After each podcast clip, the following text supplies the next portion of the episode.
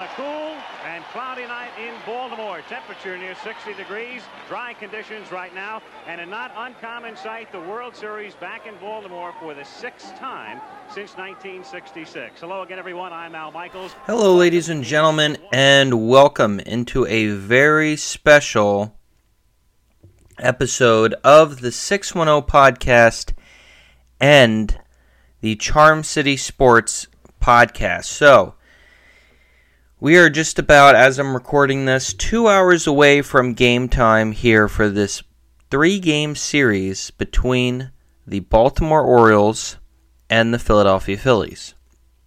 And obviously, for their respective podcasts, I cover both these teams. So I decided to do for this special three game series for myself a special episode or I'm going to preview both of these teams kind of going in and talk about um, some of the things that you know we should see, be on the lookout for, um, giving both fan bases kind of my spin on both teams. So, gonna start off here with the team with the upper hand, the Baltimore Orioles, the visitor.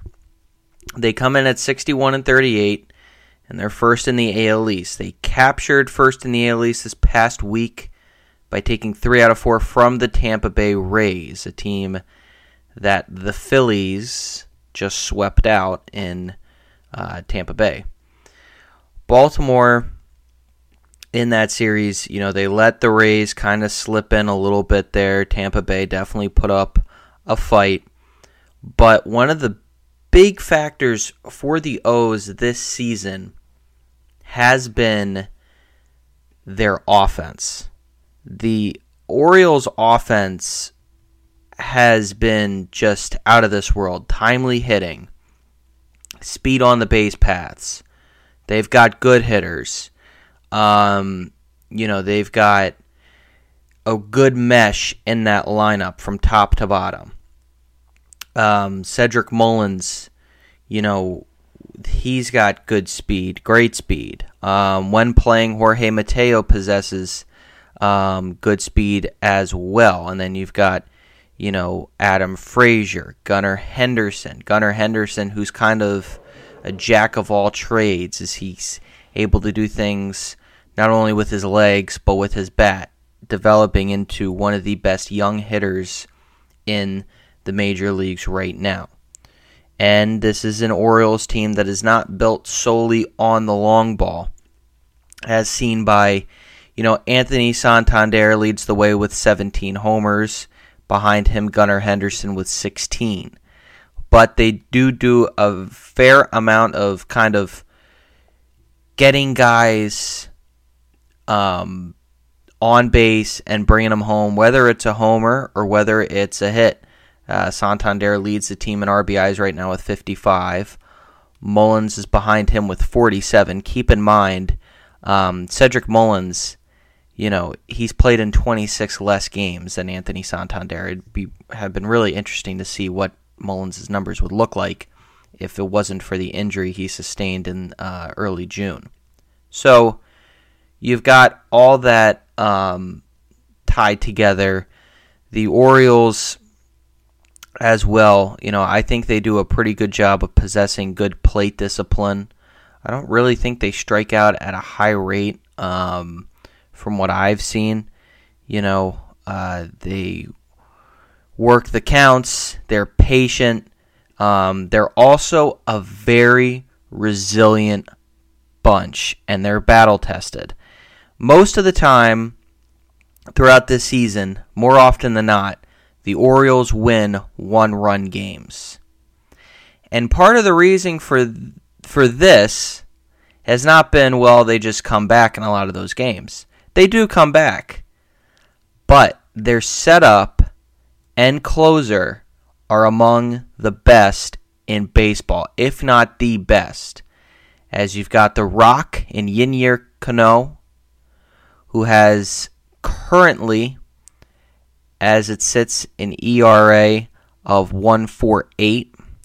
And you've got the Mountain in Felix Bautista.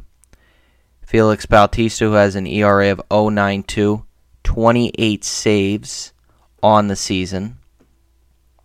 It's really uh, interesting to see the leap that Cano has made from last year to this year and throughout the season.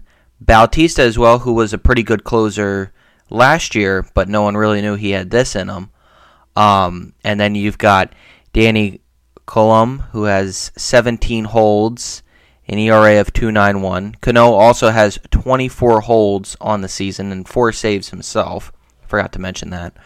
Um, but this O's team is definitely one that the Phillies, th- this is going to be an interesting test for them. This Orioles team right now coming in, typically when these two teams would face off over the last few years, you know, is kind of tre- treated as okay, the Orioles are rebuilding. It's, you know, just the Orioles. That's not the case anymore. The Orioles are a team that's for real. As a matter of fact, the Orioles are looking at the Phillies that way. Like, okay, you guys won the pennant last year, so what? Um, and they should be because this is a really good team. This is also a team that possesses the upper hand in terms of some insider info as they signed Kyle Gibson, former Phillies starting pitcher last season. Gibson, who has a 4.76 ERA, while he hasn't pitched that great, remember, he knows these hitters. I think the only player that on the Phillies roster in their typical, you know, everyday starting lineup that he hasn't played with is Trea Turner. And I don't think it takes um, Cy Young himself to figure out how to pitch to Trea Turner. So it's going to be really interesting to see how the starting pitching does against um, the Phillies starting lineup, which is not a starting lineup that has exactly wowed um, by any means this season. But the strength of this O's team as well has been their starting pitching this season. They've, you know, gotten really good contributions all around. Um, there are some times where they have some clunkers, but that just means that that gives the offense more runs to score more often than not. Because, like I said, this is a very resilient bunch. All right. Now let's flip sides and let's look at the Phillies coming off of two back to back series losses. They just ended a four game losing streak against the Cleveland Guardians. They sit at 11 and a half games back in the NL East. And in terms of the wild card standings, the Phillies hold the third spot in the National League wild card. Um, and heading into this three game series here with the Baltimore Orioles, the Phillies right now are kind of at a weird spot where they're, you know, they, they look good some games and they look really poor other games. The offense has just kind of been all over the place and it's been very, um, very weird to say the least. You know, you've got Trea Turner, who's kind of not been what people may have thought he would be this season. Um, in his first year at the Phillies after signing a big deal. If you get him, you know, in a 1 2 or, you know, a real put out pitch, just throw him anything uh, low and away and he'll swing at it. Um, timing hasn't really been there all season. Um, you know, he struck out a lot more, I think, than what anyone would have imagined. Uh, he's striking out at the third highest rate on the team, behind, no surprise, Kyle Schwarber and Nick Castellanos. And someone else I'll talk to about uh, talk about right now is Kyle Schwarber. While the O's have your, let me say, um, more, I want to say baseball, you know, typical baseball thinking or conventional baseball thinking will say you have one of your highest um, hitters in terms of batting average on the team, with Gunnar Henderson leading off. Well, the Phillies have the exact opposite. They're going based off of, you know, where their leadoff hitter, f- for whatever reason, fits in best, A, and B, where he also, um, you know, has given them the best win loss record this season, and that's Kyle Schwarber. Hitting 185 on the season right now, striking out at uh, 131 times on this season. Does have 26 homers and 61 RBIs. Leads the team in ribbies right now with that 61, or excuse me, tied for the team leading in RBIs. Um, Kyle Schwarber has been that kind of guy that it's a it's an all or nothing swing out of him. Um, interesting that that's the case. You also have, you know, um, Nick Castellanos, 14 homers, 58 RBIs, hitting 282 on the season. Cooled off of late, but is a will be a challenge, I think. Um, you know, to to to be an out this um, series and has been throughout this um, year. And then just, you know, as we continue through the lineup, Bryce Harper um, hasn't shown the kind of power that he has developed um, in his 11 seasons in the majors to this point. There's still, you know, Alec Bohm is still really finding himself and is kind of working on more coming into his own. Bryson Stott has probably been the Phillies' best offensive player this year. While not an all star, his average is at 304 with 9 homers and 36 RBIs and is always, always a threat to get on. You also have hitters further down in the lineup like Brandon Marsh, who's hitting at 279, 7 homers and 37 ribbies. Kind of a hit or miss out, out of Marsh.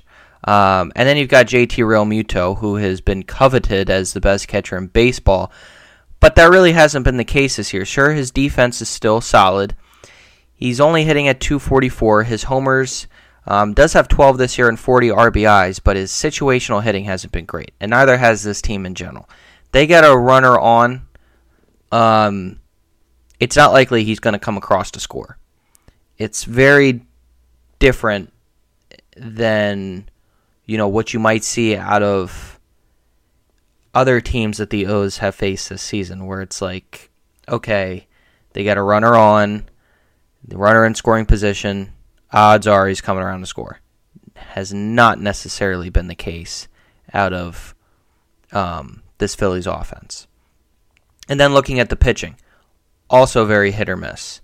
Their starting pitching hasn't been great. I'll read off the projected starting pitchers for the next um, few days in a moment but they haven't gotten tons of production from their you know three horses and uh, Aaron Nola, Zack Wheeler um, being the two main ones. Ranger Suarez had a good month in June, but then he's kind of fallen fallen off. Taijuan Walker's been pretty good of uh, recently, um, of late, but you know really want to see you know they want to see more consistency out of him.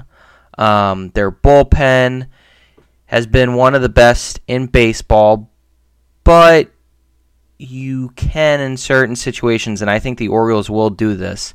They will really get to this Phillies bullpen as we get through the next couple days. It's going to be really frustrating for Phillies fans coming up.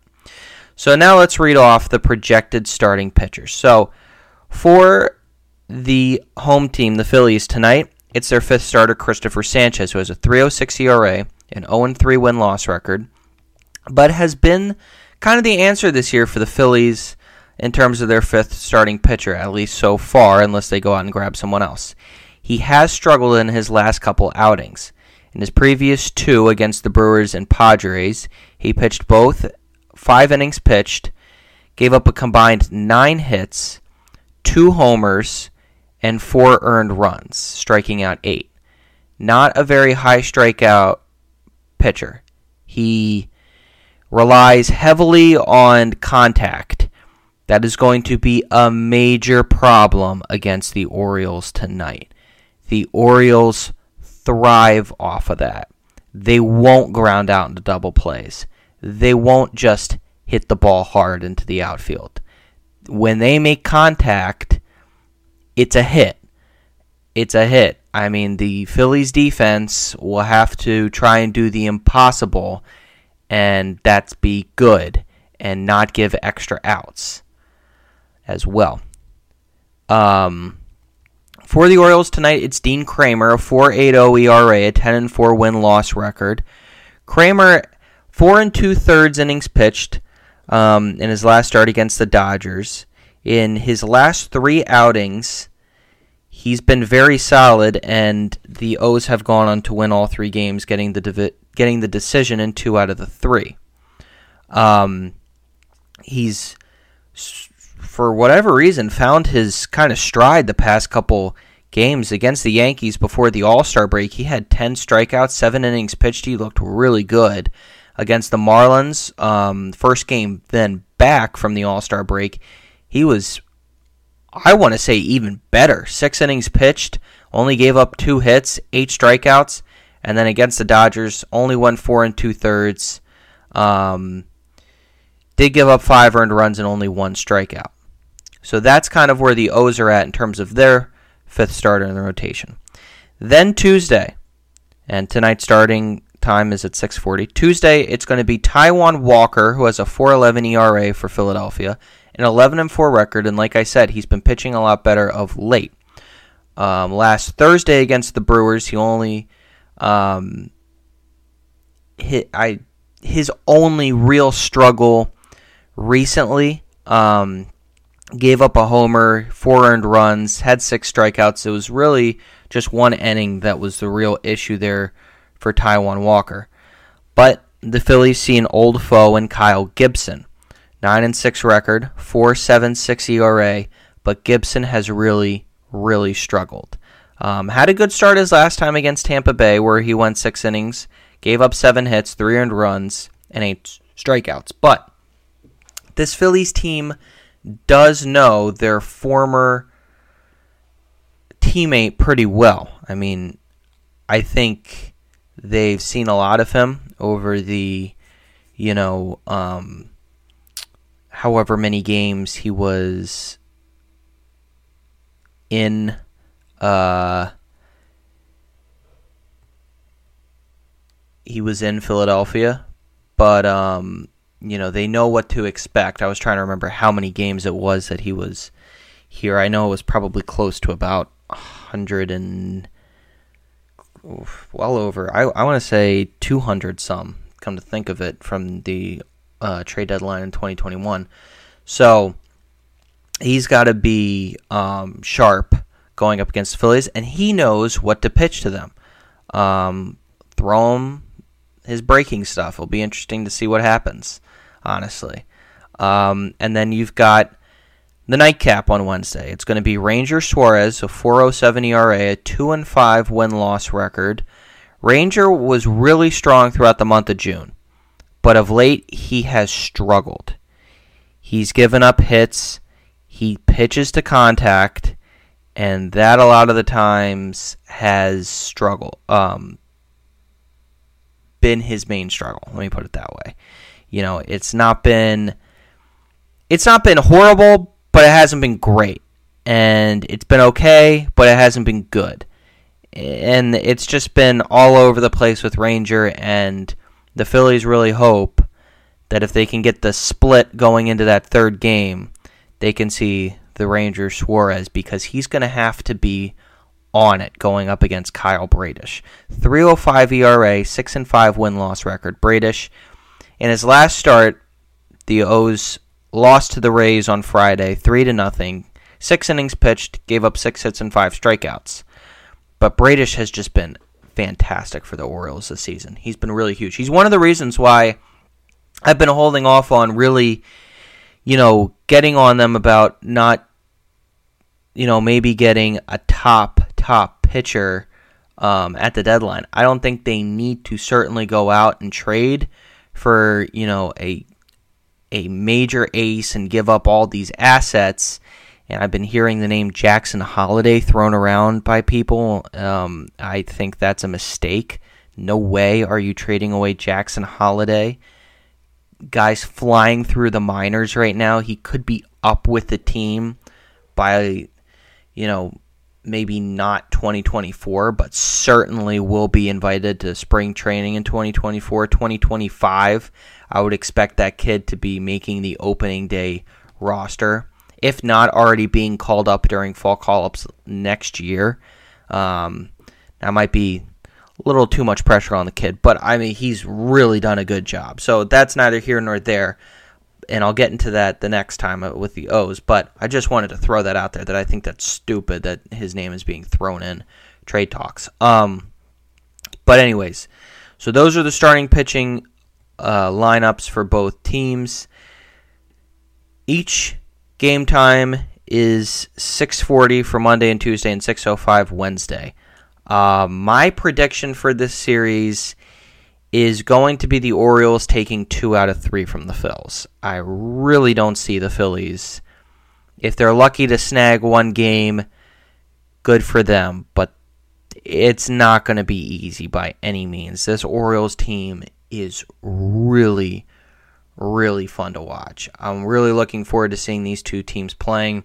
I'll have my eyes on both broadcasts. I'll be flipping back and forth between NBC and MASN, and um, you know, I can't wait to see what happens. You know, tonight and throughout the next two series, um, next two games rather. And unfortunately, you know, I will be out of town in San Francisco, so I won't be back Wednesday to recap the series. Um, we'll be back on Sunday to recap the following series for both teams and give the previews as the Phillies will take on the Marlins and the O's will be facing off against as I pull up their schedule here they will be facing off against the New York uh, no excuse me Toronto Blue Jays they'll be going against the Toronto Blue Jays next Monday as we near the trade deadline. Thanks everyone for tuning in today to the 610 podcast and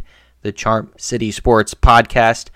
Um, be back on, like I said, on Sunday. Thanks everyone for tuning in and enjoy this very special episode and as well enjoy this very exciting three game series at Citizens Bank.